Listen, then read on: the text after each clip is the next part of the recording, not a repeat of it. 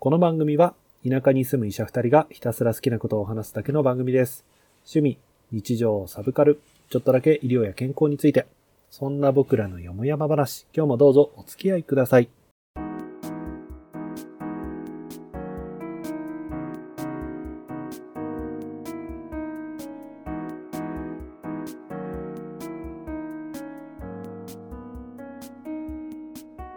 田舎ドクター1号のロンです。2号の監督です。今日もよもやまのことを喋ってまいりましょう。はい。ということで3月の収録でございます。今日もよろしくお願いします。お願いしますはい。えーと、最近は、まあ、世の中はごたごたしてますが、我々はうん相変わらずのペースでやっていきたいと思います。ああ最近、はいあれだわ、あの、いや、今日田舎に住む二人がで思い出したんだけど、おうおう。ついにこの人どうやって飯を食ってるかわからない人を集めるっていうトークイベントが今、地元であってそれに呼ばれた。それは、この人は右手でご飯食べてるのか左手で食べてるのかっていう、そういう道具的な意味合いじゃなくてね。うんそんなあの、なんか犬食いしてる人とかじゃなくて、え、ラーメンをスプーンで食べるんですか？みたいな、そういうのじゃなくてね。いちごスプーンでとかね、いちごスプーンなんてもうないって。いちごスプーンね、懐かしい。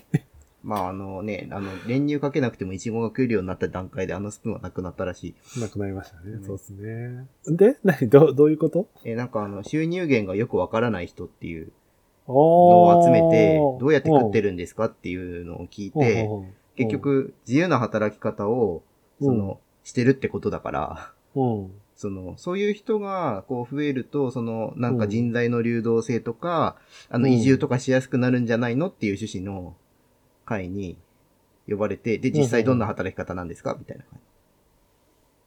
おーっていうのが終わったの？終わった。おーえ、なんか端的に監督が何を話したのか教えてよ。端的に？いや、うん。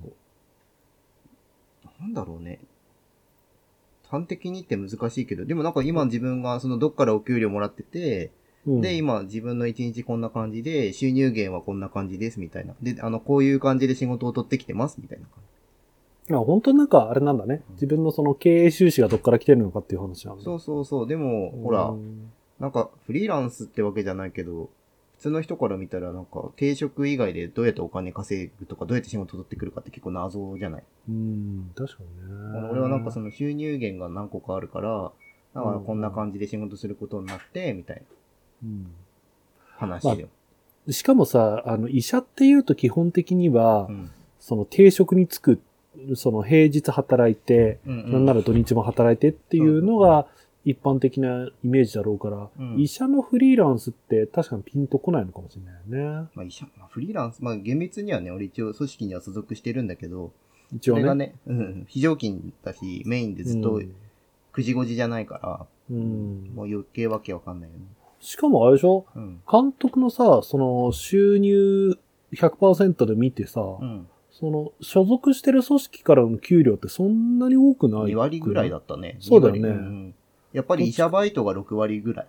ああ、そうね。あもう国家資格様々と思って、医師免許ありがとうございますマジで思った。本当にね、あの、バイトで食っていける、ういけうるっていうのはすごいよね、本当にね。なんか一応、そのイベントはなんていうの別に医療系じゃなくて、うんうんうん。その地域おこしの人とか、うん、その3人ぐらい出てたんだけど、うん。ただあの、なんか、個人的にその面白いなと思ったのが、今ほら、地域ケアとかの文脈で、そのコミュニティナースとかってあるじゃない。うんうんうん。でもその、収入がまだちゃんとさ、そのどうやってお金を稼ぐかっていうのはまだ課題なんですよ。うん、ああ、わかる。で、地域おこし協力隊の枠組み使ったりさ、うん生活支援体制整備事業っていうやつのなんかその、生活支援コーディネーターだったかな。なんかそういうので、お金もらったりとかなんかいろいろやってんだけど、でもどうやってうん。そういう、なんていうのかな、地域のケアとかをやろうと思ったら飯食ってくのっていうところがちょっと課題だったから、ちょっと参加して、自分も面白かったんだけど、なんかもう一人の人が社会福祉士さんなのよ、元は。そで、その、まさに社会福祉士さんの本領発揮っていう感じで社会資源を作るん、てる人っていう。う。うん。で、働き方がかなりその、自由で、大、その、収入源の、でもその、そどっからその人食ってんのこれもわかんなくて、NPO 法人とか一般社団法人何個か持ってる人なんだけど、うんうんうん。もちろんそこから給料はあるんだけど、本当それだけで食っていけんのかなと思ってたんだけど、あの、聞いたら青年貢献が半分ぐらいだったの、収入源が。青年貢献ってあの青年貢献人の青年そうそうそう、青年貢献。だからあの、認知症になった人とか、あと障害ある人って、そうそう、うあのー契約ができないじゃん。で、それを代理でできるっていう仕組みなんだけど、あれってだいたい1件あたりその3からなんか数万円もらえるんだよね。ななんか、で、それ、で食ってるっていうことが分かって、うんなんかそれはすごい、なんか今後、こういう、なんていうの、地域に出たい医療介護関係者がいたらすごい一つの働き方になるんじゃないかなと思って。うんなんか、コミュニティナースの文脈でさ、コミュニティドクターっていうのを名乗ってる人たちがちょっとずつ。増えて。るじゃない。だから結構そのコミュニティナースとコミュニティドクターで違うのが、うん。コミュニティドクターは、あと医療がメインであって、うん。どどっかで定期で働いてるとかがあって、うんその空いた時間とか、その病院の、こう、理解を踏まえて、うんコミュニティドクターを、こう、二足のわらじでやるみたいな、そんな感じ、みたいなのよね。俺が知ってるコミュニティドクターはね。研修日とか使ってるんじゃないの？研修日を使ってるか、半日僕をここで自由にさせてください。OK 行ってこいみたいなそういうのとか、多分様々だと思うんだけど、うんコミュニティナースは、うんつまり結構そうじゃなくて、コミュニティナースで生きていきますみたいな人が、まあ、多い。で、き印象はある。もちろん病院でさ、そういう、外に行ってこいって言われたらいいけど、なかなかないんじゃないかなとそう。思って。だから、ある意味、その監督の、ううんんと、まあ、自分の土日を消費するとかっていうデメリットはあるかもしれないけど、こう、短期間である程度食える分をインテークで稼いでおいて、うん。で、ある程度固めた時間を好きなことに、お金にならないかもしれないけど好きなことにやるっていうモデルは、なんかね、もうちょっと、しなんかこう知られてもいいのかなっては思うよね。なんかそれはまあ副業である程度ね、まとまってお金を稼げるっていう、うん。あの、のはあるんだけど、まあでも週3勤務とかね、うん。週4勤務とかっていう契約がもっと増えたりとかさ。確かあれじゃないの？あの、医会先生とかやってんじゃないの？確か。昔そういう求人出てた。本当うん。いや、結構、俺さ、一回、一回だけ、一回だけ自分がフリーランスでうん。っていうのを考えたタイミングがあって、うんうん。そう、お世話になってた病院にう、ん。週1当直、外来当直応援に行って、うんで、もう1回ぐらい週 1? だから週2回うん。のうん。外来と当直でう、ん。これで今の給料の半分ぐらいはなんとかいけるんじゃないかっていう計算までは立ってたんだけど。でも俺多分、空いてる時間あったらとことんサボる人だから、うん。多分俺には向いてないなと思ってそこでやめた。なんかそれ以外でやることがやっぱりあるとね、そうそう。いい。まあ、そこら辺のね、うん選択肢はやっぱり自分でやりたいこととうん。生きていかなきゃいけないのそのバランスというか、やりたいことで金を稼げてが最高だよね、やっぱねライフ、んラ life work integration か。ええそういうんだ。うん。結構なんか似たような、 work as life とか、ワークなんかこう、ワークライフバランスっていう仕事と人生を分けるのではなく、仕事と人生をインテグレーション、統合させて、うん、うん。こう自分のキャリアを考えていきましょうね、みたいな考え方もね、最近増えてるよね。でもなんかその3人集まったんだけどね、登壇者がね。3人とも、あの、仕事と生活の線引きができないっていう。ああ、じゃあやっぱインテグレーションしてるんだ、そこは。あと、その3人とも、あの、宝くじで5億円当たっても多分働いているっていう。あーまあ、5億円じゃリタイアできんわね。足りなかったね、一人は。なんか、またね、事業がこれとこれやりたい、あ、なくなりました、つって。いう人もいた。すごい。あの、5億円あったら新規事業のうん頭金には余裕でできるよな。まあね、なんか、施設とかね、ある程度のものだったら買えるからね。うん。でも普通5億円あったらね、ファイヤーできるからさ、余裕に。まあね。ファイヤーね。人気だよね、ファイヤーね。ファイヤーできん働かんとちょっと、働くっていうかなんか、仕事がないと俺多分社会と関われん。うん。いやさ、ちょっと話ずれてもいい？あの、全然。ファイヤーってあの、早期退社、ん？早期リタイアでうん仕事をせずに暮らしていくみたいなあことのことを言うじゃない。うんうん。なんだっけ？えっ、と、フィナンシャル、あー、忘れた。いいや、嘘をつえっとね、いてもらえファイナンシャルインデペンデンス。あ、そうだよ。独リタ立。イア、アーリーだよね。アーリー、あれ、うんリタイアアーリー、そうだよ。そう。でさ、あの、You're fire って言うときって、お前はクビなわけよ。あ、そうか、そうだね。そうそうそう。確かに、本来でね。ここれをさ、こう、うんなんていうの、ファイヤーを同じ文字で、僕は、I choose fire みたいなことを言う、言うわけよね、きっとね。なるほど、なるほど。そう。これで非常にこう、うんなんていうかね、考えたやつはドヤ顔で絶対言ってるだろうな、と思ってさ。なんかそこう、負け惜しみに聞こえるよね。負け惜しみじゃない。僕はファイヤーを選んだんだっていう、あれなんじゃない？でもなんかこうさ、あの、ドキュメンタリーとかできそうじゃない？なんかそういう。おーファイ同じファイヤーなんだけど、You are Fire から始まって、You are Fire と I'm Fire から始まって、うんなんか、両者の資産的にはすごい、あの、離れてんだけど、うん。なんか、たどり着いたゴールは真逆みたいな、なんか映画はできそう。でいつからこのファイヤーっていう言葉が始まったのかわかんないけど、うん。海外だと今流行りなんだよね。で、そうん。のために自分の自己、自分っていう資源を磨こうとか、早めに投資しようとか、うんうん。で、それが日本にも逆入ってきて、日本でもファイヤーしましょうみたいなで、50代、60代の経験談がネットとかでいろいろ見れるようになるみたいなのがなんか、俺が、まあ、お金に興味を持ち始めたのがここ3、4年ぐらいだから、その3、4年前ぐらいから余裕で聞こえてたしね。あるんじゃない？そんな。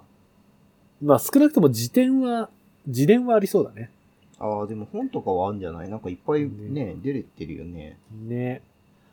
でもなあでも今、監督が言ってた通り、俺も仕事好きだし、多分、自分でファイヤーは選ばないような気がするなでも医者って本気出せばさ、その、田舎で、20年はあれだ、20年働いたら結構確実にできちゃわない？いけると思う。いけると思なんならもっと切り詰めればね、10年、うん15年ぐらいで。う。うん、全然いけると思うよ。でもいけるけど、田舎に10年、15年入れる人って、うん。なんていうか、お金のためにいる人ではないような気がする。えまあね、なんかね、そう。な、なんかまあ、うん、そうね。まあ、何も考えずにずっとたゆたえる人か、うん。この地域が好きだからいたいか、なんかどっちかな気がするな。10年、15年入れる鉄人たちは。まあ。まあ、ファイヤーがでもなんか自分の人生の中のゴールにはならんかったんだよね、たまたま俺は。そうね。まあ、それをゴールとしてたら、多分だけど、俺と監督はこんなに友達はしてないと思うよ。そうね、そううんね。だってね、あのね、ファイヤーをゴールにするやつはね、あの、酒瓶をね、こう、あの、地震で崩れるぐらい並べたりしませんよ。もうちょっとつつましやかに生きてんのかな。そうそうそうそうそうそう。でもそのファイヤーした後どうするんだろう、その人たちって。え、つつましやかに生き続ける。つつましやかに生き続けるの？い。や、結構、うんファイヤーした人の生活とかって、なんか、あの、インターネットニュースとかでよく出てくるけど、うんうん。もう、倹約家だってみんな。そうなんだ。働かないでご飯が食べれるっていうことが大事なのであって、働かないで贅沢をすることは、彼らの本意ではない。あ、そうなの？なんかてっきりその、なあ、もう悠々自適の生活ですよみたいなわけじゃないんだ。悠々自適だよ。悠々自適だけど、そこにはなんか贅沢とかではなくて、うんうん。多分、あの、の、あの、昔で言う、ああ、今四字熟語がなんかいいのが出そうな気がするけど。成功うどく。あ、そうそうそう、そんな感じ。ゴルドー大統領でししょ、ハンターハンターそんの。な感じ。そんな感じ。成功うどく。だから製品を、こう、こ、好む人たちなんじゃない？あ、そうなんだ。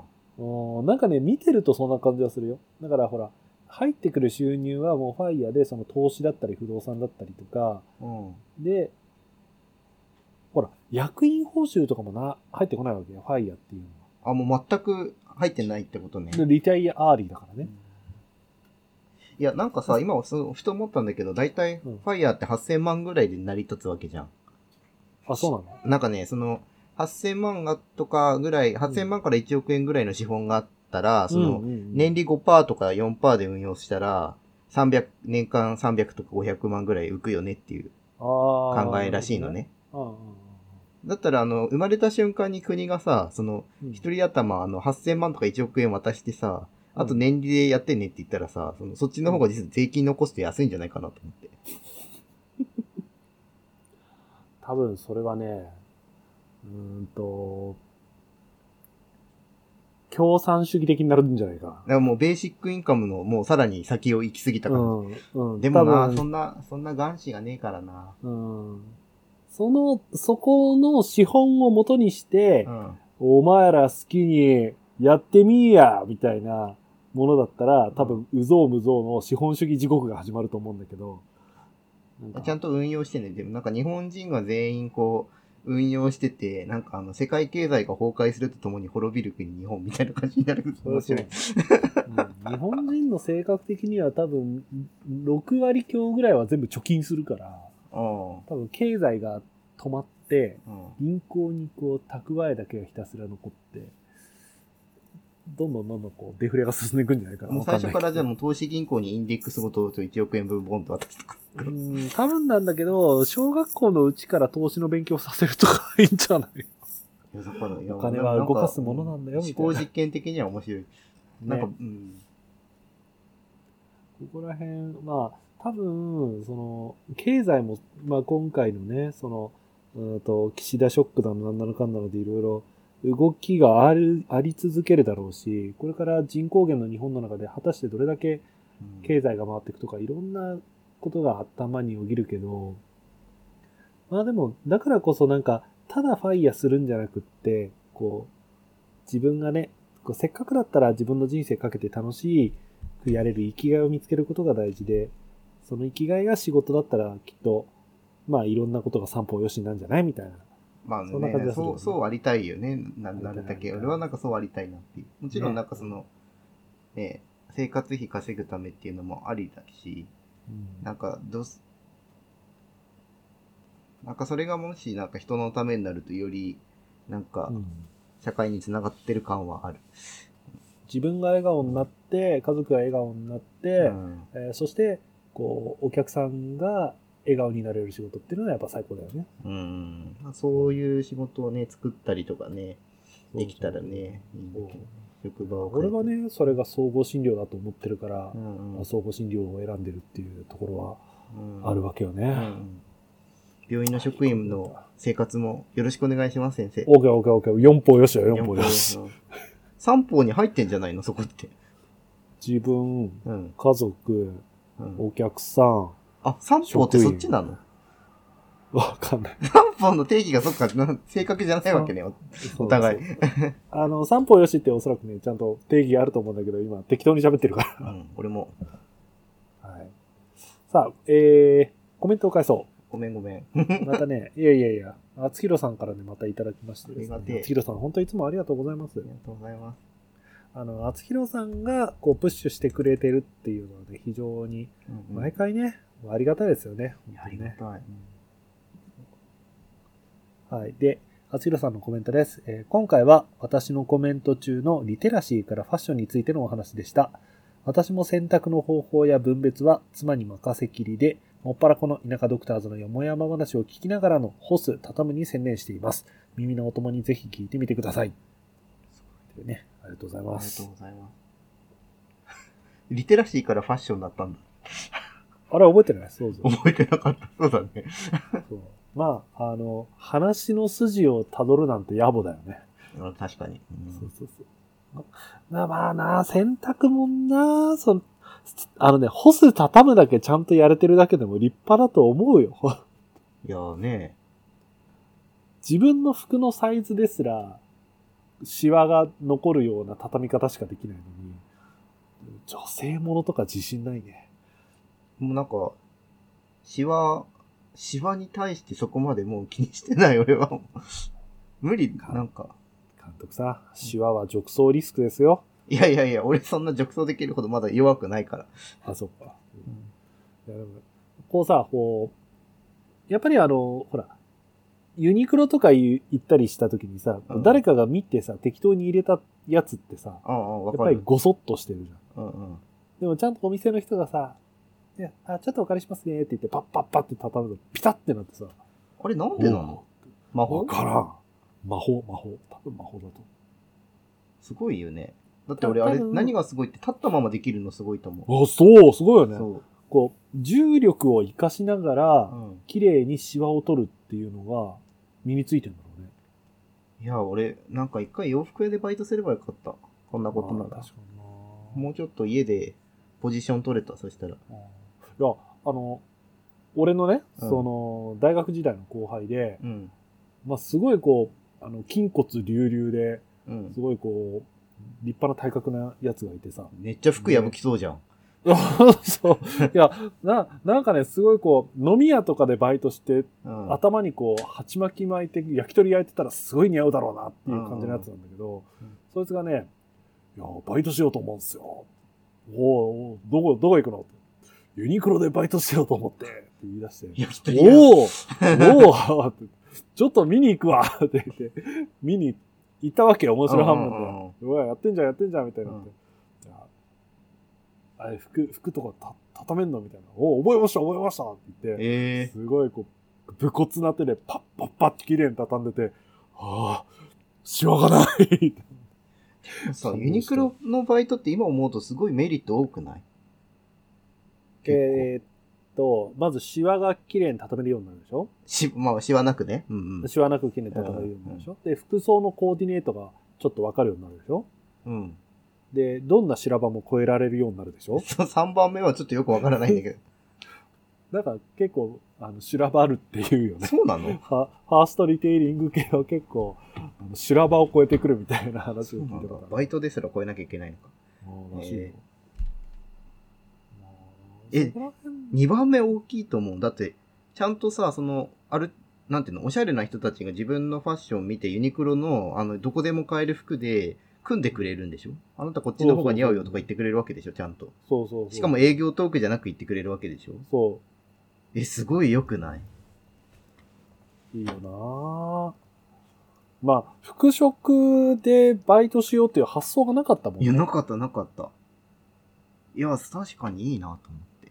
あれ？監督バイトって何してた？バイト？結婚式で、結婚式場で歌ってたじゃないですかそうだそう。俺もやってた。聖歌隊をやりつつ、そう、ん聖歌隊バイトっていうね、謎のバイトがあって、あと家庭教頭塾校、あーあと、卵焼きを弁当箱に詰める仕事。ん？ん？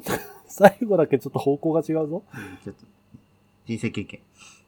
へえ、え、何個ぐらい？え、わかんない。人？一晩中、一晩中。数数えてない。待って待って待って待って、それって、うん。パン工、パン工場じゃなくて、え、パン工場じゃなくて弁当工場。弁当工場。弁当工場で、あの、ひたすらあの、目の前にある卵焼きを、こう、弁当箱の中に入れていくっていう仕事、LINE の。そ、それ初めて聞いた。嘘うん。俺もっとやりたかったんだけどさ、あれ一う晩1万前後稼げんのね。うん。なんかで、こう、社会がすごい見える。なんかいろんな働いてる人がいるからさ、すっげえ面白くて。え、それを言う、言うなら、俺あれだよ、あの、ラウンジの先輩からさ、ん紹介されたさ、あの、クリスマスシーズンの、あのパン工場の仕事。あー、なんか結構みんな言ってた、それ。そうそうそうそう。で、うんえーっとね、えーっとね、ケーキ作んだっけ？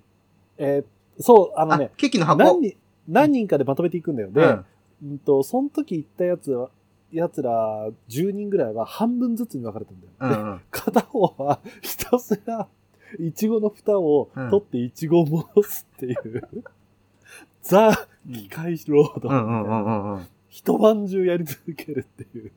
いや何時ーか、ら入ったっけ？えっと、6、12時間 ?12 12時間、ちゃんと休憩ありでね。休憩1時間取ったのが11時間か。だからほん、だからそいつらが言ってたのは本当に気が狂うんだって言ってた。なんか、いちご、どこまでがいちごなのかわからなくなるとか、ギスタルト崩壊。そう。なんか、下手なのか、イチゴなのか、どっちを戻せばいいか分かんなくなるとか、なんかそんなことを言って、ああ、そうかーって思った。で、俺は、冷、あの、パン工場で冷凍のアイスを配送するんだよな。はいはいはいはいあ冷凍の、冷凍のケーキ。ああ、あの、ほら、キャラも、キャラデコケーキとはいはいいはいはいはいうん。で、それを、もう冷凍の状況でずらっと冷凍室にあって、うんそれを、な、どこどこのお店にうん何を何箱、何を何箱っていう区分けをして、うんトラックまで運ぶっていう作業うわ、俺絶対間違うそれ。やばい。怖い。最高に、最高に楽しかったよ。ええマジで？うん。まあ、まあ、あのー寒かったけど、うん。あのーこう、い A、A のケーキ4結冊、うん B のケーキ8結冊、C のケーキ、えー4結冊、うんみたいな感じで、こう紙がバーって出てくるわけよ。で、それを、おそらくその社員か、うんバイト慣れしてる人が、それを見て、じゃあここ何結冊みたいなこと言われて、うーって言ってこうずっと運んでいくわけよね。で、それをトラックまで運んでって、うんトラックに積み込んでっていうのをひたすらやっていくんだけど、うん。なんか、途中で、じゃあ、あの、じゃあバイバイトさん、あの、ダブルチェックをするわけよ。ああ、うんうん。ケーキがね。うんこれが何個、これが何個って、うん。ちゃんと間違いないようにね。うん。で、ダブルチェックとかもやってたら、うんじゃあ、次お前これやっといてみたいな感じで、んなんか仕事を任されるようになって、おおすごいじゃん。深夜帯ぐらいから、うんおお楽しいみたいな感じ。やっぱ任されると楽しいよね、こういうあの任されると。そうで、だから、10朝6時、7時ぐらいに終わった時に、俺はすごいこうなんか、うんオペレーションを乗り切った、うん。こうアドレナリンの出た状況でキラキラしてたけど、他の目目はもうイチゴは痛くないってげっそりしてた。あ 面白かったな。やっぱ現場の歯車に、あの、機械のそうそうそうそう。なるか、またそれもそれで。たで、その歯車の中にもうん。歯車を統制する人とかがいて、うん。その歯車がくるくる回ったことで、うん。えー、とケーキがコンビニとかいろんなところに届けられてどこかの誰かがうん。そのケーキを楽しみにしててっていうのを見て、ああ世界はこうやって守回っておるのだなあってこうね。いや、なんか LINE 系の仕事ってほとんど経験することないからさ、すげえうん。いい機会だよね、本当に。ね。面白かったよね。この間なんかあの、知人がね、その、まあ、冊子メーカーに勤めてて、大手なんだけど、うん。なんかあの、もともとその、なんていうのかな、トイレとかもやってるとこだから、そういう企画開発とか本社に回されると思ってたら、うん。何の間違いか工場に行っちゃう人がある一定数いるんだって。うん。工場に配属になる人。えーどういうこと？結局その冊子とかってさ、その本社で営業やったり企画やったりする部門と、あ、と正社員で入ってもね、本社で働く人と、あの、実際にその会社が持ってる工場に出向される人で分かれるらしくて。うんうーんで、工場はかなり、あの、人がめっちゃ辞めるっていううん。過酷環境らしくて、結局そこで何をするかっていうと、最初は LINE の仕事なんだけど、だんだん正社員だからって言って管理になって、で、この機械で、その何センチの穴をどこに開ける作業をすれば、あの、ちゃんと LINE ができるかみたいな LINE を今度組むんだって。一つの、うん例えば冊子を作るために、その誰がどこで、例えば、イチゴのヘタを取ってイチゴを置くかとか、あの、どの順番でイチゴを置く前にちゃんとクリームを塗ってないとダメとか、なんかそういうのを考える仕事。うーんで、その工場にある機械をちゃんと使って、ちゃんとあの製品を作り上げるみたいなんかタワーディフェンスゲームみたいなね、なんかね。な。なんかね、すげえな。すごい大変らしいでも。いや、まあ、あーじゃあね、この話の流れの中で、あれだよ。引っ越し屋さんもね、結構ね、すごいオペレーションだったよ。っていう話にあした。あ、引っ越しね。そうそうそう。うんまあ今日ちょっとね、その、あの、引っ越しをしたんだよっていう話をしようと思うんだけどさ、うん。あの、引っ越し屋さんにね、全部頼んだんですよ、今回。全部頼んだの？全部頼んだ。だから全部って言うと、あ語弊はあるけど、あの、パッキング、詰め込み、うん。運んで、大きい家具の設置うん。までやってもらうみたいなのを頼んだのね。パッキングってあの本棚の本取って箱に入れてくれたりとかってこと？お皿を全部こう、マジでくるんすごいねやってくれるとかっていうのをいやさ、ほら、まあご存知ね、あの、リスナーの皆さんもご存知だと思う思うけど、俺腰弱いじゃないですか。ああ、まあそうね。うん。まあ、こんな、俺、こんな弱腰の俺が、うん。鏡作業ずっとやってみ？うん。あっちゅう間にブレイクするぜ。いや、まあ確かに。そう。だから、これは必要経費だって言って、パーンってえ、だって普通に頼むのと何倍すんの ?3 倍ぐらい？あ ?2 い倍や、でもそう、全然、全然全然。え、普通の引っ越しっていくらだ？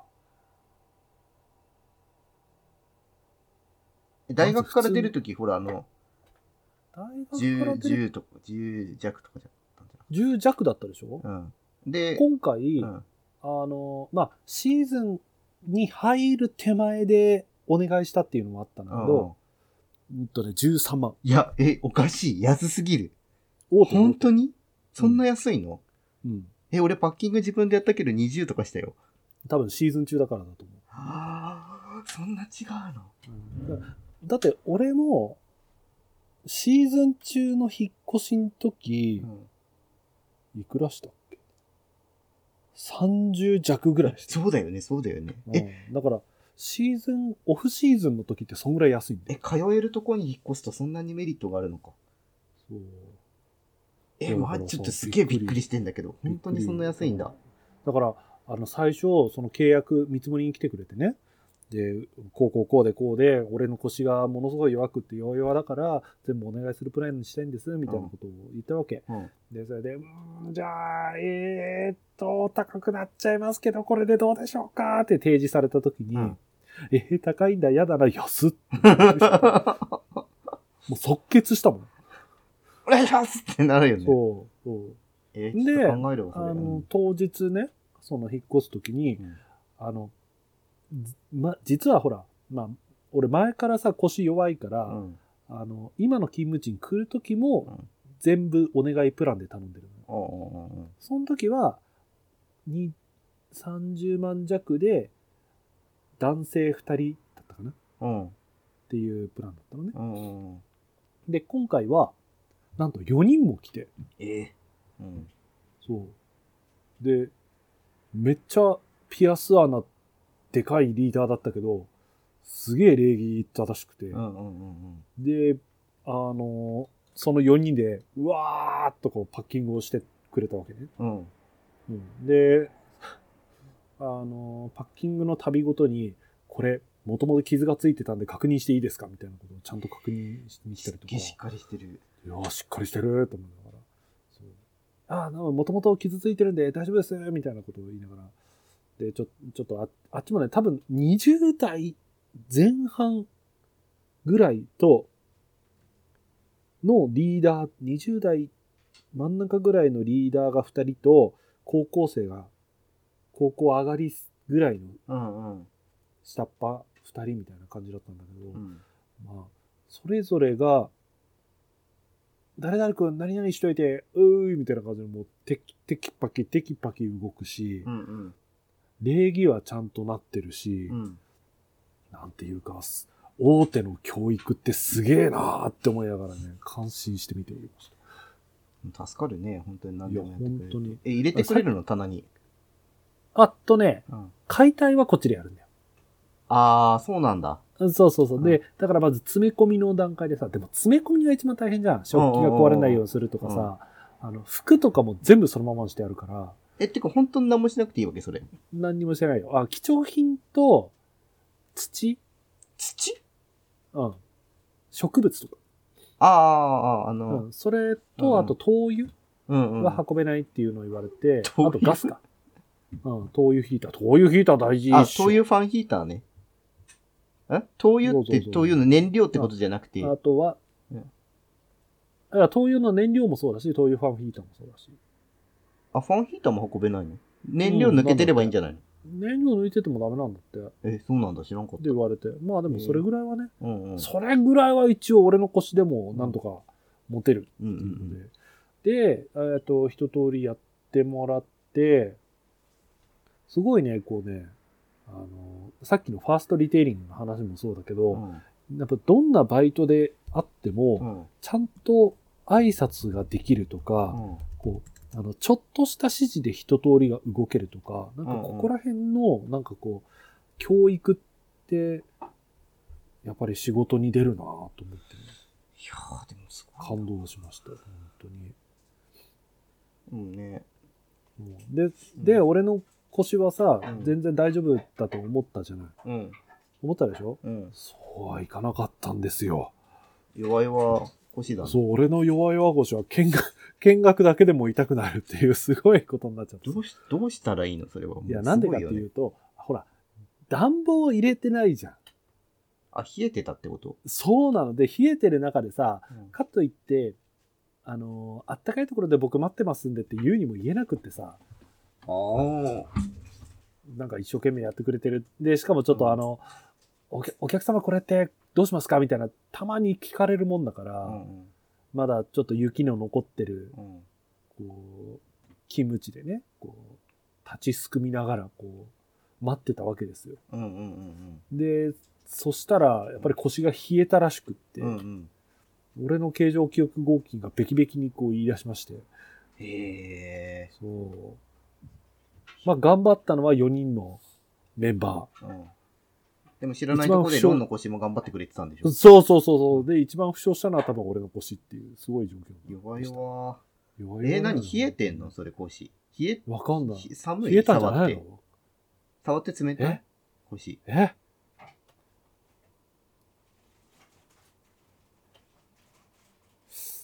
冷た。冷たい。冷たいかな？いや、冷たくはないけどな。まあ今はね、だいぶ、越しして1週間ぐらい経ってう、ん。だいぶ落ち着いてはきたけど、その時は引いてたんじゃないかな。なんか、思いのほか弱いね。ね思いのほか弱いよね。で、それでまあ、引っ越しはね、全然大変じゃなかったんだけど、うん。引っ越しに伴って何をしても俺の腰が弱くなるっていうのは、もう、ね、夏に引っ越しするしかないなって思いました。いやいやいやいやいや、でもなんか俺、もうお前の将来が不安だよ。ありがとう。そんな心配してくれて。うん。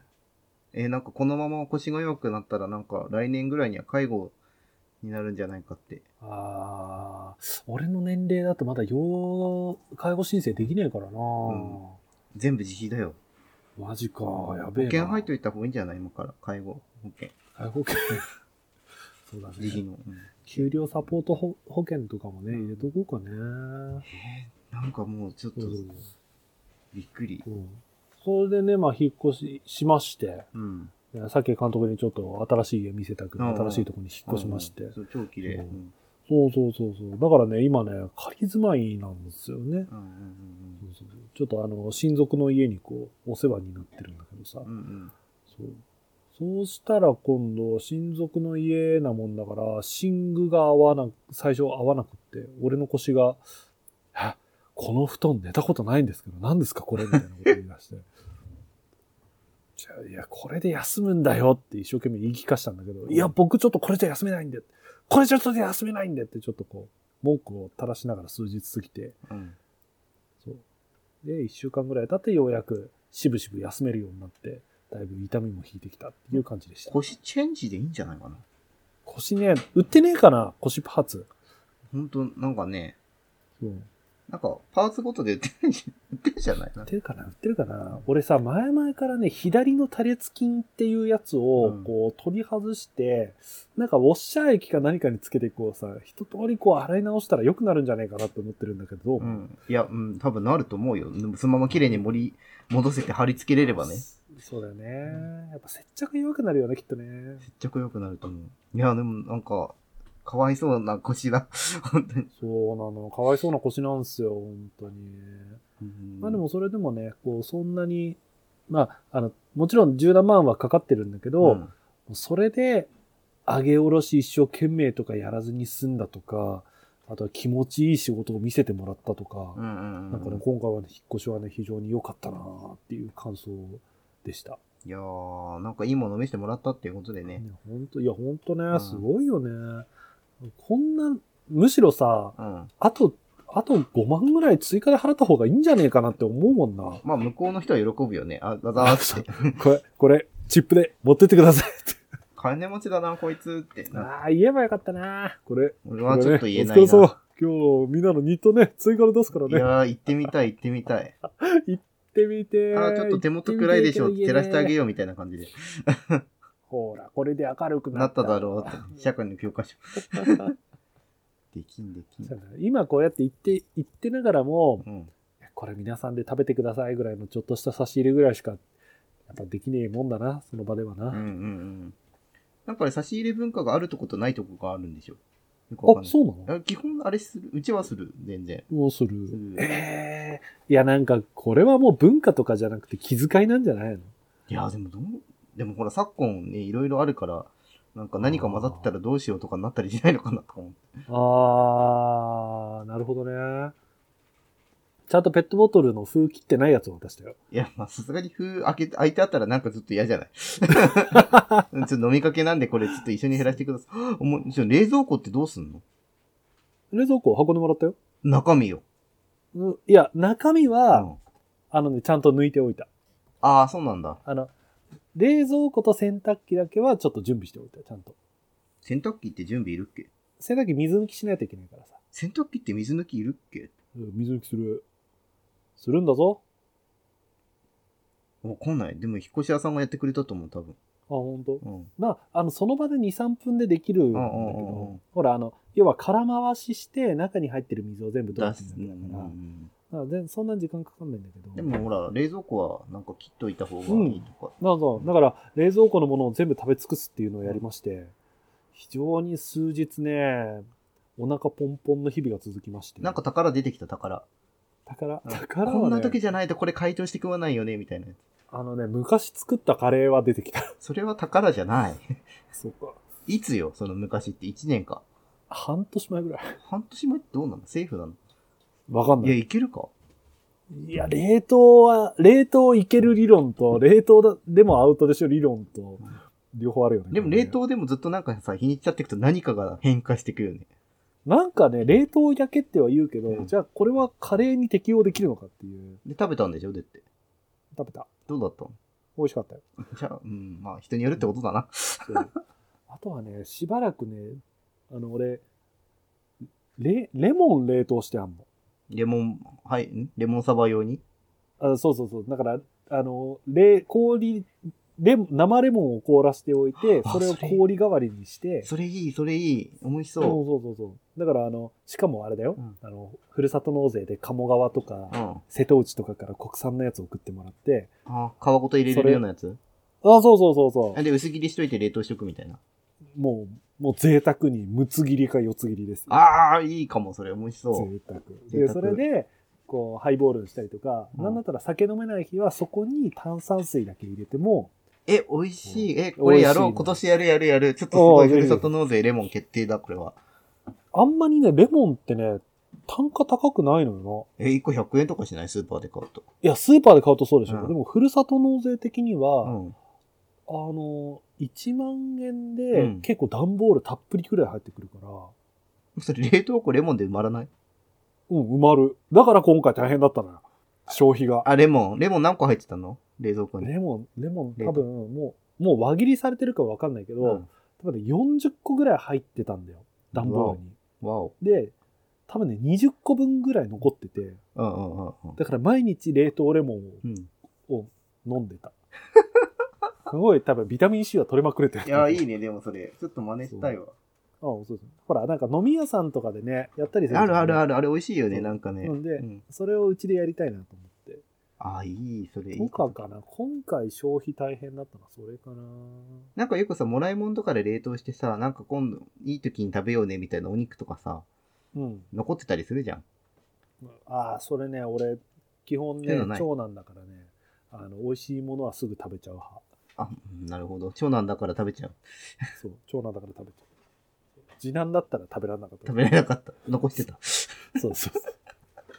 そうね。だから冷凍庫は結構ね、回転、うちは回転するから、あ、そうなんだ。じゃあなんか、うん。劣ったぞみたいな、なんか発掘みたいなのない？なかったね。なかあんまり。かうん。どっちかというと冷蔵庫の、あの、いつ、あれ最後にいつ開けたの、これいつだっけっていうサルサソースが出てきて、中のサルサが緑色になってて、ちょっと、あ、あちゃーってハラペーニョ。そう。緑唐辛子を使ってましたみたいな。ハラペーニョじゃないかな。むしろサワシリンかな出てんだな。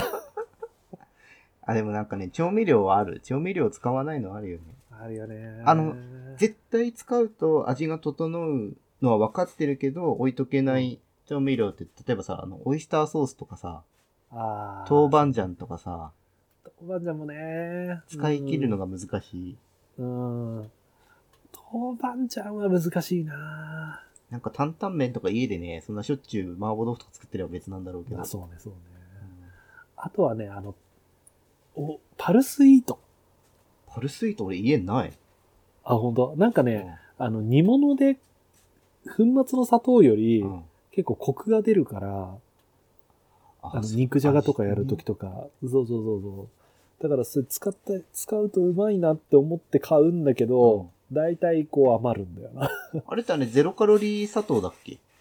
じゃないんだでは言ってるけど、うんわからんね。俺なんかあのねゼロキロカロリー砂糖の方が体に悪い理論をちょっと若干うん信奉している信者だからなんかそう怖い。そうだそうあそういう宗教ですもんね、監督さんね。ゼロキロコカ・コーラとか好きだけどあんまり飲まないようにしている。なるほど。コカ・コーラとかしばらく飲んでないな。コーラたまん飲むと美味しいよね。あれたまんなくて美味しいね。いや、もうなんか俺の中では、あの、カッチ割りレモン炭酸水が一番美味しいとえ、思ってるでもコーラにそのレモン入れたら美味しそう。あー、美味しそうだね。確かにねさっぱりしてね。えとかかな凍ったレモンってさ、その、うん。潰せないわけじゃん。そのまま入れて、後でこう、溶けてきたところをこうガンガン潰して飲んでいくの。あんまりえーとまずじし、ない。1。杯目は氷のまんま飲むでしょ、うんうん。で、2杯目ぐらいになってくると溶けてくるでしょ、うんうんで、それで、こう、あの、2杯目飲み終わったタイミングで、上からこう、なんかスプーンとかでジャッジャッジャッジャッって押すとうん。絞れてくるでしうょ、ん。で、レモン分が復活したところで3杯目飲むでしょ？なんかコスパいいな、なんかあの、うん、いいよいいよ。で、冷たいの足んないなと思ったら追加のレモンをペッペッペッって入れればいいから。え、それ何？ハイボール？ハイボールでもいいし、うん俺は結構その待機が多いからノンアルの、だから炭酸水でやるから。炭酸水うん。無、あの、無味、ただの炭酸水。え、炭酸水ってさ、あの、ソーダストリームとか買っいや、買ってない。もうひたすらあの、ふるさと納税に頼んでる、これは。たふるさと納税ね。うん。だからあの、その炭酸水が非常用の水分として使うつもりであ、あ、ああ、あの、段ボールでローリングストックの一そうそうそう、もう、もうめっちゃローリングしてるソーダストリームめんどくせえんだよな。ちょっとカートリッジかな。冷やすのがめんどいのよ。水を。その、今日炭酸飲みたいから水を冷やしてこうが意外にめんどくさくて。あー、そっうか。ん。炭酸つけるだけだもんね。そうそうそう。なんか、あとなんか意外にコスパがそうでもないという噂もなきにしもあらずんば。ソーダストリームワンチャン、こう、ありかなって思ったのは、タイガーの魔法瓶で、うん。あの、炭酸が飲めるやつ出たじゃん。え、知らない。そうなの？炭酸持ち運べるやつ出たタイガーで。だからソーダそういうことね。ソーダストリームを、たその、持ち運び？シャンパンボトルみたいな感じ。うん、だから普通の魔法瓶で。ええー、すごいね。うん。だから、パコってやったら、シュシュシュシュシュシュシュいい。まあそれで、要はゴミを出さずに炭酸水を飲むみたいなのはありなのかなって思ったけど。確かにね。うんいやただね、ソーダストリームの炭酸水はうまいんよ。あ、そうなんだ。圧倒的にうまいんよ。その炭酸が強すぎて、お店のハイボール炭酸弱々ってなっちゃうぐらい炭酸が強い。あーいいね。あーなんか飲みたくなってくるね。うちも炭酸水缶で買ってるからさ、いっぱい。缶缶。ちっちゃい。ちっちゃいやつ、うん。あーあー、飲み切りでいいよね。飲み切りサイズね。うんうんうん。缶はな、捨てんのめんどくせえんだよな。まあね、缶うね。ん。でもペットボトルでしょ？ローンは。ペットボトル、うん、なんかね、うん、自治体によるじゃない？結構ここって。ああまあ、その処理がめんどいとかってこと？そうそう、ペットボトル。ルの、ペペットボトルの方が楽なのよ、そういう意味では。あ、そうなの？うちの自治体は。そのままテテテテテテテって入れればいいからあ。ー、そうなんだ。うん。缶は若干ね、洗ったりとか、なんか潰したりしないといけないから。あ、潰さなきゃいけないのめんどくさいかもう。んそうそうそう。なんだよね。そう、そんな感じでしたかね、引っ越しうんぬんかんぬんの話は。なんか最終的にレモンと炭酸水の話してるいやーでも、え、なんか引っ越しで言うとさ、まだ続けていいの、引っ越しの話。そう、うん。なんかあの、引っ越しするときの次のインテリアどうしようっていうかな、家具の配置を考えるのすごい好き。面白いよね。あ あの、それでさ、今回配置したのがさ、うん。あれ以前、あれ俺、これ、ポッドキャストで話したんだっけ？話してなかったっけ？あの、でかい画面を買った話。で、ポッドキャストしたっけかな？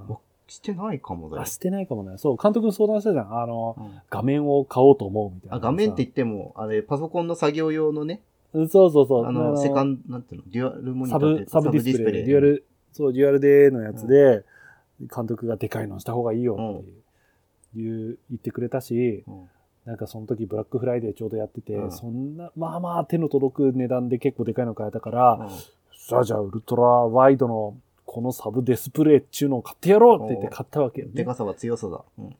そうで、買って何ヶ月経った ?3、4ヶ月寝かして、ようやく開いたわけですよ、うんそいつが。でけえな。いや、でかいんだよ。いいんだよ、それが。びっくりした、びっくりした。あの、机もセットして、で、使ってた椅子も持ち運んで、うんあ、俺のデスクが出来上がったって思ったのがすごい嬉しかったんだけど、うんその強烈うなんでかさに、ただただ、立ちすくんでしまいましたね。そんな圧倒された？俺はこれで本当に作業ができるんだべかと思いながらこでも最初はでかいと思うじゃん。う。うん。慣れたらもう全然。本当すこれ俺今、今までのディスプレイって狭いって思うもんあれになれると。本当に、うんだって雑にエクセルをこう、作業しながら隣で、あの、なんていうの、ネットで検索したりとかできるんだよ。で、ススラックも見えれたり。一画面でだよ。。そうね。しかももうエクセルもさ、あの、もう、ちゃこちゃこあの、右にずらしたり、左下にずらしたりとかもういらないわけも。うん一画面で全てが見えるみたいそうね。いや、なんか、もうこうなってくるとあれだね。あのー今 MacBook 使ってるからな。さ、うんあの、クラムシェルモード。あの閉じて、うん。うんうんうんあのうん。キーボードと、あのータッチパ、タッチパネルうとん別付けしてっていうのはやりたくなるね、これは。いや、あれは絶対やった方がいい。ほんと。うん。で、キーボードもしっかり投資して、あの、うん Mac 専用のキーボードをあえてやめて、あ、そうそう、リアルテックっていう、あの、高級 C キーボードっていうのがあって、うん。うん。しまあ、それでもね、Mac のキーボードもそこそこ値段するから、ああね、純正高いんだよね。高いから、なんかリアルテックは多分2万ぐらいなんだけど、あの、全く打ってて疲れない。へえ。あと、誤入力がほぼない。へえ。あれに、なんかね、うちの医局の先生方、前の医局の先生方は、なんかあれに、あの、デンカルとかも変えちゃった時があって、え、マジで？そうそうそう。で、それに慣れたら、なんかあの、旧外とかのパソコンが、あの、昔のキーボードなんだって普通のね。ねでももうそれがストレスが溜まってしょうがないって言って、すごいブータれてた。リアルテック。うん。あ、ちょっと、あの、後でうんリンクください、これああいや、もうキーボードに投資するのはね、返ってきますよ、ちゃんと。いやー、もうこうやってどんどん投資が増えてくんだなめっちゃ楽しい。ね。そう。で、まあ、インテリア的にはそれを変えたのと、あと、食卓をようやく買ったかな。あ、リアルテックじゃない、リアルフォースだった。ごめんなリアさい。ルフォースか。リアルフォースキーボード。うんあ、食卓テーブル変えたの？うん。ちゃんとね、こう、部屋のく雰囲気に合わせた、うん。なんか白むくっぽい、こへえ。う、やつを買ってさ。そう。白木？白い感じ？白、白、そうそうそう、白っぽい。まあ、もちろん合板なんだけど、うんうんうんうん。もうね、よかった。なんか、ここら辺を一通り、うん、整って、ちょうど今日ね、その作業をして、うん。あとか本棚を改めてこう作ったりとかなんだりかんだりして、っていうのをやってきて、うん。あとは Wi-Fi が通れば完璧。あ、Wi-Fi 時間かかるよね。Wi-Fi ね。インターネット、何よりもインターネットなんだけど、インターネットが一番時間かかるんだよな。時間かかる。だいたい2ヶ月ぐらいかかるイメージ。うん。今回はね、もう引っ越しが分かってから、うん早めに連絡してて、もうそれこそ年明ける前から連絡してたから、おうそう、あの、来週工事来てくれるんだけど。おいいじゃん。俺一回それが嫌でポケット Wi-Fi ね、あの、あの、設置型 Wi-Fi 使ってた。うん。設置型のポケット Wi-Fi。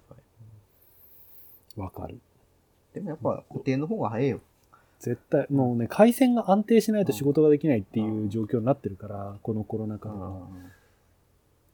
でも俺、あれかな、賃貸でいつ引っ越しになってもいいように月契約できるへえプロ。バイダーにしてるかな。あ、なんかあの、違約金がうんぬんみたいなやつ。うん、そうそうそうそう。んあ、なくなったもんね、最近。ここ、ここ3、4年ぐらい、毎回、違約金、違約、違約金じゃなくて違約金払ってたからさ。ああ、あれイライラするよね。ねじゃあ、ちょっと500円ぐらい高いぐらいなら、こっちの月契約でいいわいと思って、そっちにしてる。毎月500円違うの？500円ぐらいかな、んだから年間で6000円ぐらいしか違わないけど、うん。まあ、違約金払うと2万、1万、2万ああ、2万ぐらい取られる。1万5、6000円。まあ、短期で引っ越すならそっちの方がね。うん。そまあ、またね、そのちょっと、まあ、どう転ぶかわかんないから、まあ、月契約でそのままの方がいいかなと思ってるけど。もう、あれですよ。いつ世界が終わるか、あの、気が気じゃない日々ですからね、最近は。やめて、やめて。怖いよ。いやー、俺もうね、いや、こう、話の終わりの方でそれ話すのはあれだけど、やっぱね、ちょっと、インフォデミック、その、インターネットニュースでそういうのがもう入ってくるだけでもうナイポヨになってわね、かる。いやー、頼む、平和になってくれーって思うね。なんだっけ、セサミストリートでそういう時の対処法をやったっていうのを見た。えー、ないですよ、ないですいや、よ。なんかこういう時は、もううん、情報を入れないで、そうん。の辛い、見てて辛い時は、情報を入れないでって、あの、不安なことがあったら、周りの人に喋ってもいいんだよ、みたいな、なんかすごい心温まるまあ大事だ教育テレビってうん。